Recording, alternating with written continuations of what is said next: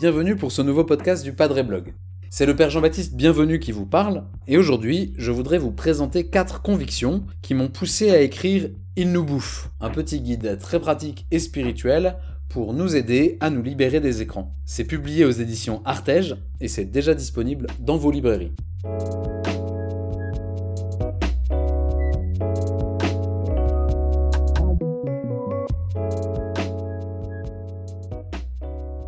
La première conviction, elle est contenue dans le titre. Il nous bouffe, un titre un peu coup de poing, une manière simple pour exprimer un ressenti globalement partagé par tout le monde. Bien sûr, nos écrans nous rendent de bons et loyaux services, bien sûr, il y a plein d'aspects de notre vie où nous ne pourrions pas nous passer d'eux. Mais quand même, à certains moments, nous sentons bien qu'ils prennent trop de place. Quand le rapport de temps d'écran nous annonce 7 heures quotidiennes, on se met à vaciller. Quand on se rend compte qu'on n'arrête pas d'activer son téléphone pour vérifier si une notification n'est pas apparue depuis les dix dernières secondes, alors là on cherche à se raisonner. Et puis quand on n'arrive plus à décrocher du scrolling de réseaux sociaux alors que tout en nous dit qu'il serait temps d'aller enfin dormir, on sent bien qu'il y a un problème. Bref, avec ce livre, il nous bouffe je n'ai pas du tout envie euh, de proposer quelque chose qui refuse les écrans ou une espèce d'invitation à revenir à l'âge de pierre. Ça n'est pas du tout du screen bashing ou bien une proposition fondamentaliste de déconnexion totale. C'est simplement une suite de questions que nous nous posons tous.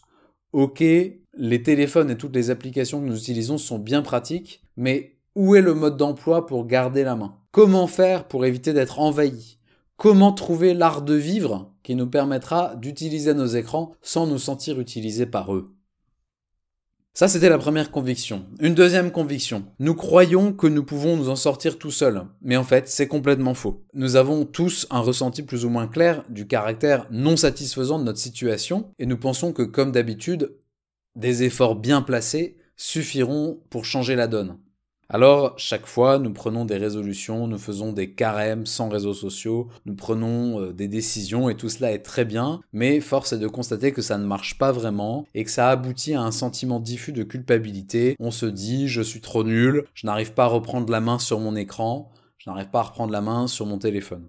Cette méthode de croire que nos propres efforts vont suffire est clairement une impasse. Et en fait, c'est une impasse non pas parce que nous sommes nuls, mais parce que la réalité que nous essayons de modifier, ça n'est pas simplement notre comportement individuel. Au fond, ce que nous voudrions voir évoluer, c'est plutôt l'interaction que nous entretenons avec le système des écrans, avec ce système de société, hein, de toute la société, qui nous dépasse complètement et qui représente à lui seul plusieurs milliers de milliards de dollars. Bref, si ce que nous mettons en jeu, ce sont simplement nos petits efforts individuels, nous nous trouvons vraiment dans un combat qui est perdu d'avance. C'est un peu un remake du combat de David contre Goliath, mais on pourrait dire sans l'intelligence et sans la stratégie du bon David, alors même que le méchant Goliath n'a jamais été aussi gros et aussi massif. Donc, la première chose que vous allez réussir à changer, en fait, c'est la manière dont vous vous rapportez à la question des écrans. Une fois que vous aurez bien compris qu'il s'agit d'une question qui concerne toute la société et qu'en face de vous, vous avez des géants qui ont déjà gagné, alors vous changerez de stratégie. Et notre stratégie, au lieu d'être individuelle, elle doit être collective. En face d'un problème collectif, il nous faut réfléchir de manière collective et dépasser nos simples idéaux individuels. En face d'une nouvelle culture, il faut réagir à un niveau culturel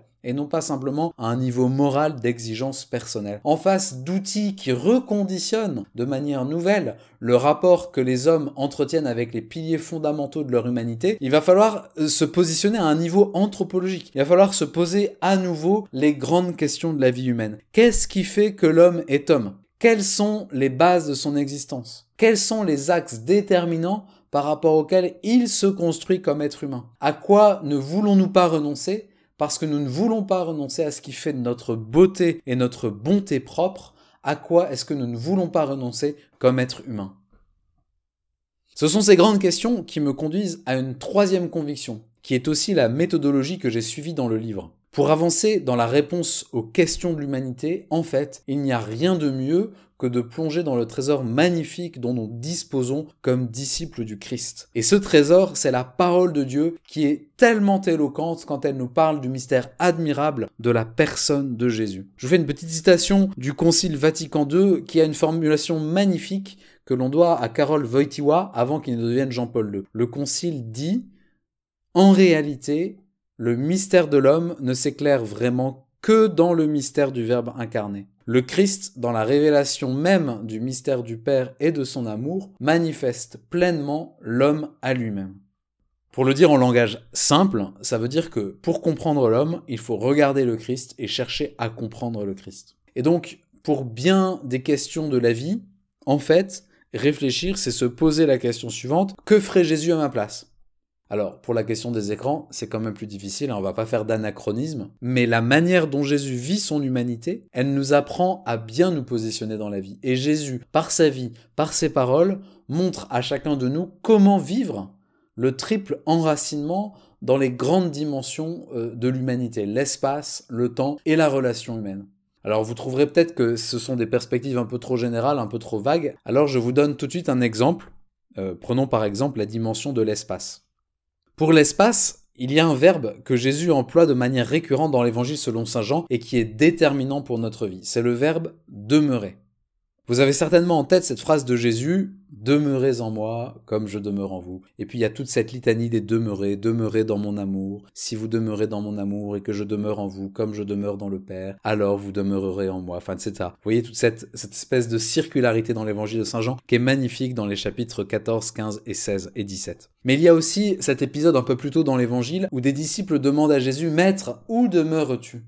Et il répond, Venez et voyez, et alors les disciples le suivent, et ils aboutissent à ce très beau résultat, ils demeurèrent auprès de lui ce jour-là.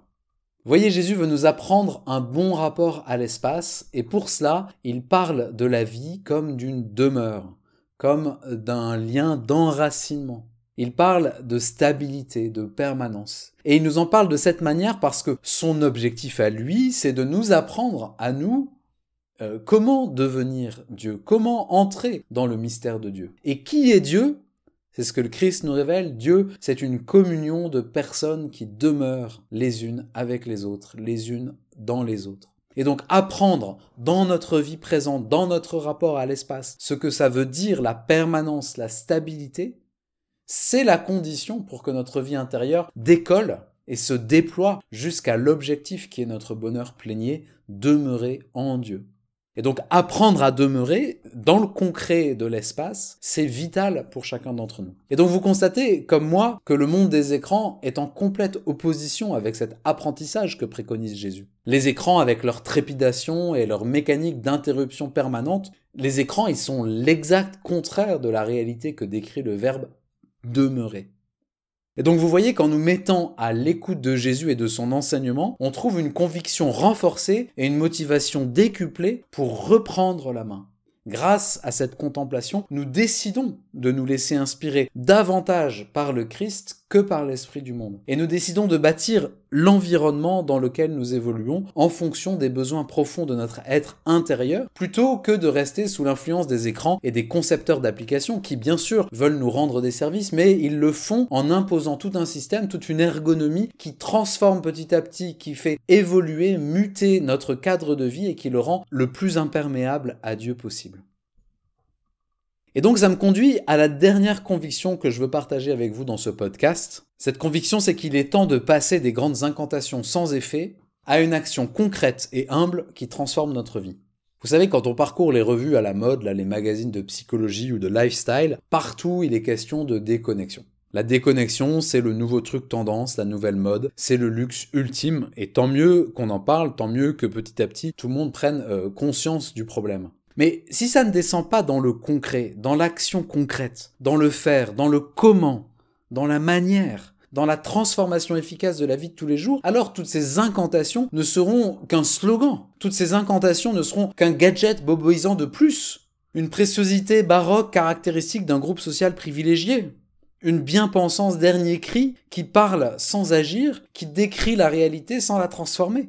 Et tout cela, encore une fois, à la fin, se retournera contre nous. L'incantation qui refuse de se concrétiser devient toujours une source de culpabilité et de tristesse.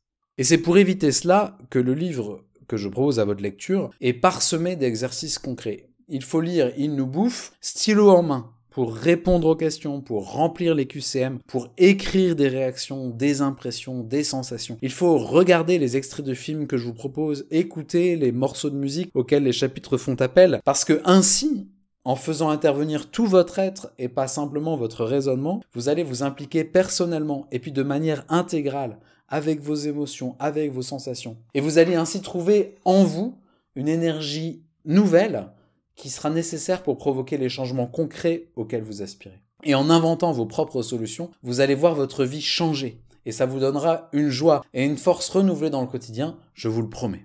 Au fond, le rêve qui m'a conduit pendant toute cette réflexion, c'est que nous puissions vivre dans le monde des écrans sans qu'ils prennent toute la place. En fait, le rêve, c'est de subvertir le système. Bien sûr, nous vivons dans le monde et non pas en dehors de lui. Et donc bien sûr, nous n'allons pas vivre sans les écrans et sans la multitude des services qu'ils nous rendent au quotidien et qui sont des opportunités incroyables. Mais si demain, dans les générations Y et Z. Si demain, il y a des gens capables de démontrer qu'ils ont inventé un art de vivre, où ce sont eux qui exploitent le système et non pas le système qui les exploite, si demain, nous sommes capables de nous extraire du réseau dès que nous avons besoin de réfléchir sur le long terme, de retrouver des personnes euh, que nous aimons et avec qui nous voulons passer un vrai moment privilégié, si nous sommes capables de nous extraire pour retrouver l'espace intérieur de la prière et de la contemplation, alors vraiment, nous pourrons affirmer que nous avons relevé le défi de vivre l'Évangile au milieu de notre temps. Merci d'avoir écouté ce podcast. Continuez à nous poser vos questions sur tous les réseaux sociaux. Abonnez-vous à nos différents comptes pour ne pas manquer nos prochains contenus et aussi pour nous aider à avoir un rayonnement plus grand. Moi, je vous dis bonne journée et à bientôt.